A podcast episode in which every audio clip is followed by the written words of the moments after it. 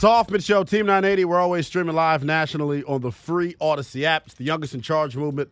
Lynnell Willingham sitting in for Craig Hoffman. We'll take you up to six o'clock before we hand things over to our pal Chris Naki, who's got Maryland Terrapins basketball on tap for you tonight here on the Team nine eighty. The Terps at home, Big Ten action hosting Rutgers, and we talked about it at the top of the show.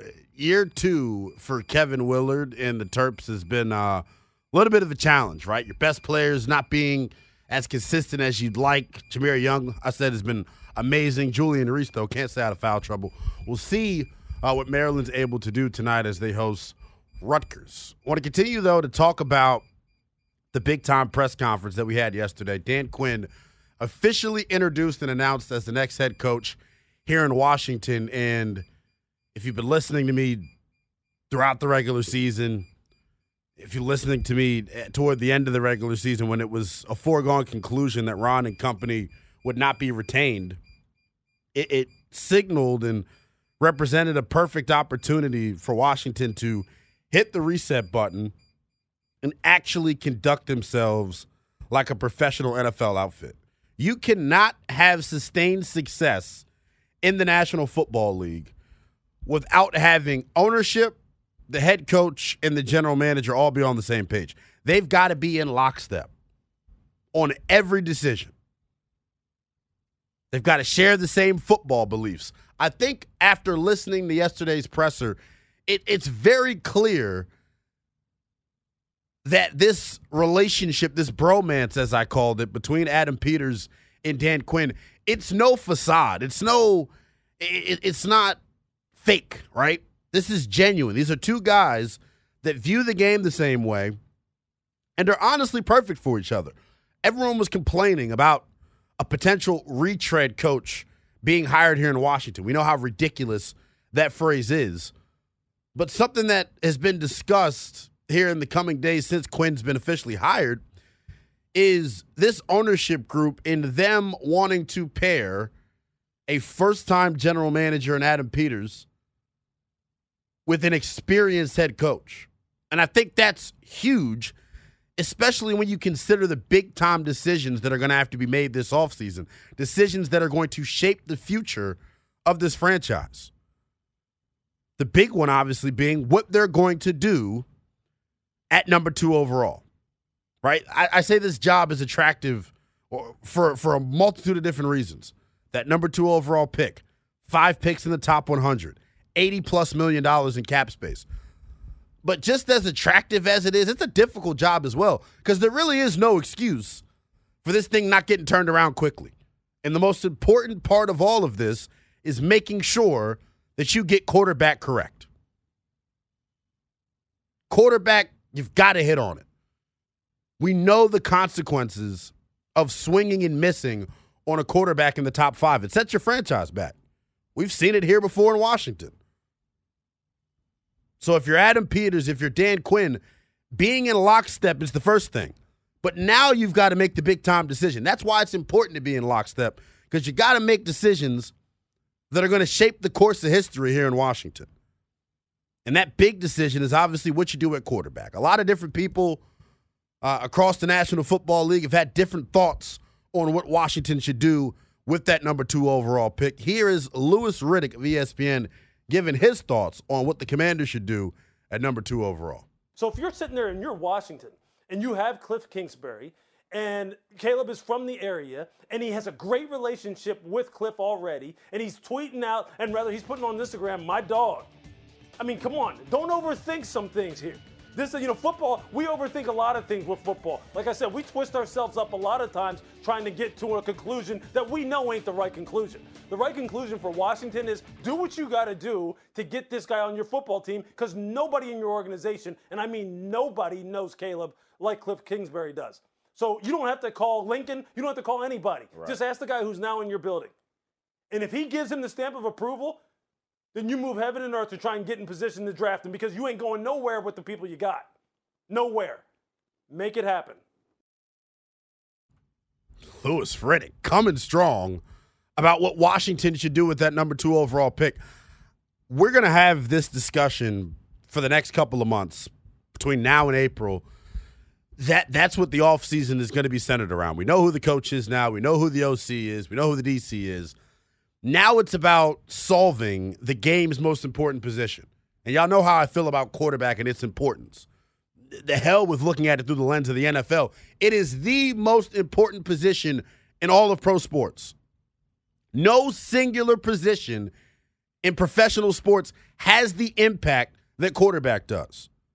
And knowing what this franchise has gone through at that position, knowing how history has treated this team, it's really difficult to decide what they should do here. I flip back and forth, it feels like, every day on what Washington should do at quarterback. And realistically speaking, looking at it through the lens of the draft, right? I think it's a one-quarterback draft. I know you're going to hear people pump up Jaden Daniels. I know you're going to hear people pump up Drake May. I think it's a one-quarterback draft. I think it's Caleb Williams, and then I think it's everybody else. And I'll go even further with that. I think it's Caleb Williams. Then I think there's a sizable gap. Then I think Jaden Daniels would be the belle of the ball. Then I think there's another sizable gap between him and U N C's Drake May. But from Washington's vantage point, from Washington's perspective, you have the number two overall pick. You have a litany of resources to acquire Caleb if he's the guy. Now, I, for one, think he is the guy, right? He is an alien, and I firmly believe that. There is no price too rich to try and acquire Caleb Williams. I know what Craig's going to say. I know what Chris Russell's going to say. I don't know what Kevin Sheehan's going to say on this, because I think he probably loves him some Caleb Williams as well. But I, I, I see how it would make sense, though, right, to stay at two and build around a Jaden Daniels, who fits like a glove, by the way, in Cliff Kingsbury's system. It would make sense to build up the offensive line and get weapons and improve the defense. All that's fine. I hear what you're saying about that. You need all of the resources that you could possibly have. I get that. But at the end of the day, I think it simply comes down to who's really him, right?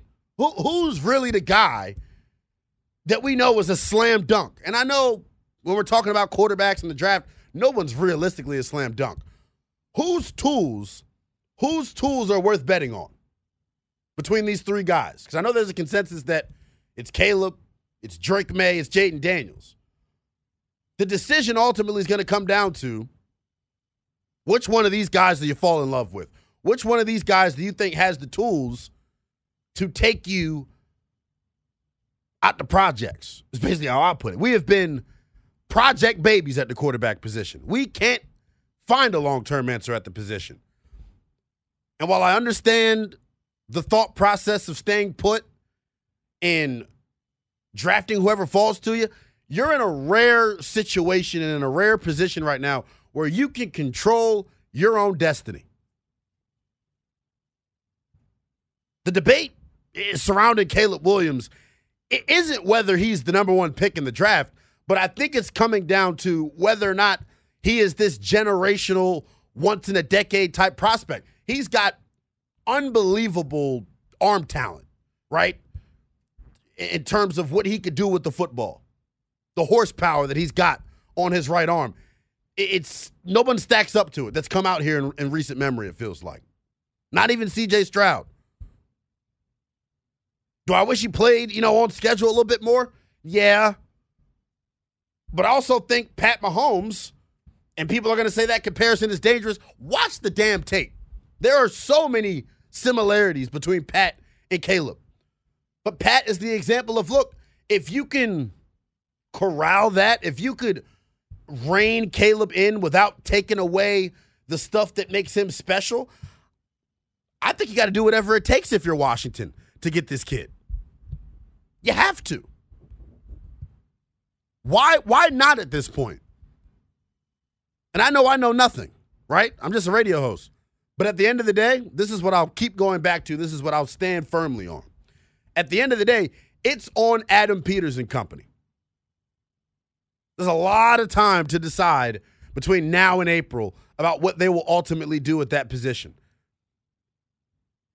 But the thing I think we need to open our minds to as fans is you've got to be bat bleep crazy to think that everything, and when I say everything, I mean everything, isn't on the table right now in terms of the draft and in terms of the quarterback position, whether that's trading up, whether that's trading down, whether that's not taking a quarterback in round one. It's all on the table for this football team. And this will be a phrase I use, right? Bookmark it for the rest of this offseason. Despite what you armchair G Ms out there on Twitter think you know about the N F L and what you think you know about football, despite what I think I know about the N F L and football, we are all at the mercy of the evaluation. We are all at the mercy of what Adam Peters and company decide to do. It's all on the table right now. And like I said when Dan Quinn was hired, there should be no decision that A P makes this offseason that we turn our nose up at. This is what we've asked for. For the entirety of my life, we've asked for a G M, a head coach, and an ownership group to be in lockstep. Now that we have it, I don't think it's fair to go out and try to nitpick at decisions that are going to be made. Because at the end of the day, the track record of Adam Peters speaks for itself. The track record of Dan Quinn speaks for itself. When's the last time anything in this organization has sniffed a Lombardi trophy? Yet people were turning their noses up at Dan Quinn. At the end of the day, we know the decision that has to be made this offseason. You got to figure out what you're going to do at quarterback. But everything's on the table right now. And I think Dan Quinn and Adam Peters said as much yesterday or on Monday. Yesterday was Monday, right? It was. You know what I'm saying? At the end of the day, trading up is a possibility, I think. Trading down is a possibility. Not taking the quarterback in round one at all certainly is on the table. We're at the mercy of the evaluator here. For this next segment, we'll be at the mercy of your calls. three oh one, two three oh, oh nine eighty is the number. After hearing from Louis Riddick on the quarterback position, what do you think Washington should ultimately do with that number two overall pick? There are a bevy of different ways this could go. I'm trying to preface, I'm trying to warn you all about what this offseason could bring. We have no clue. There are so many different ways they ultimately could go at this thing. But what do you want? three oh one, two three oh, oh nine eighty. Washington with the number two overall pick in April's draft. Which way do you want them to go with the pick? Your call's next here on the Team nine eighty.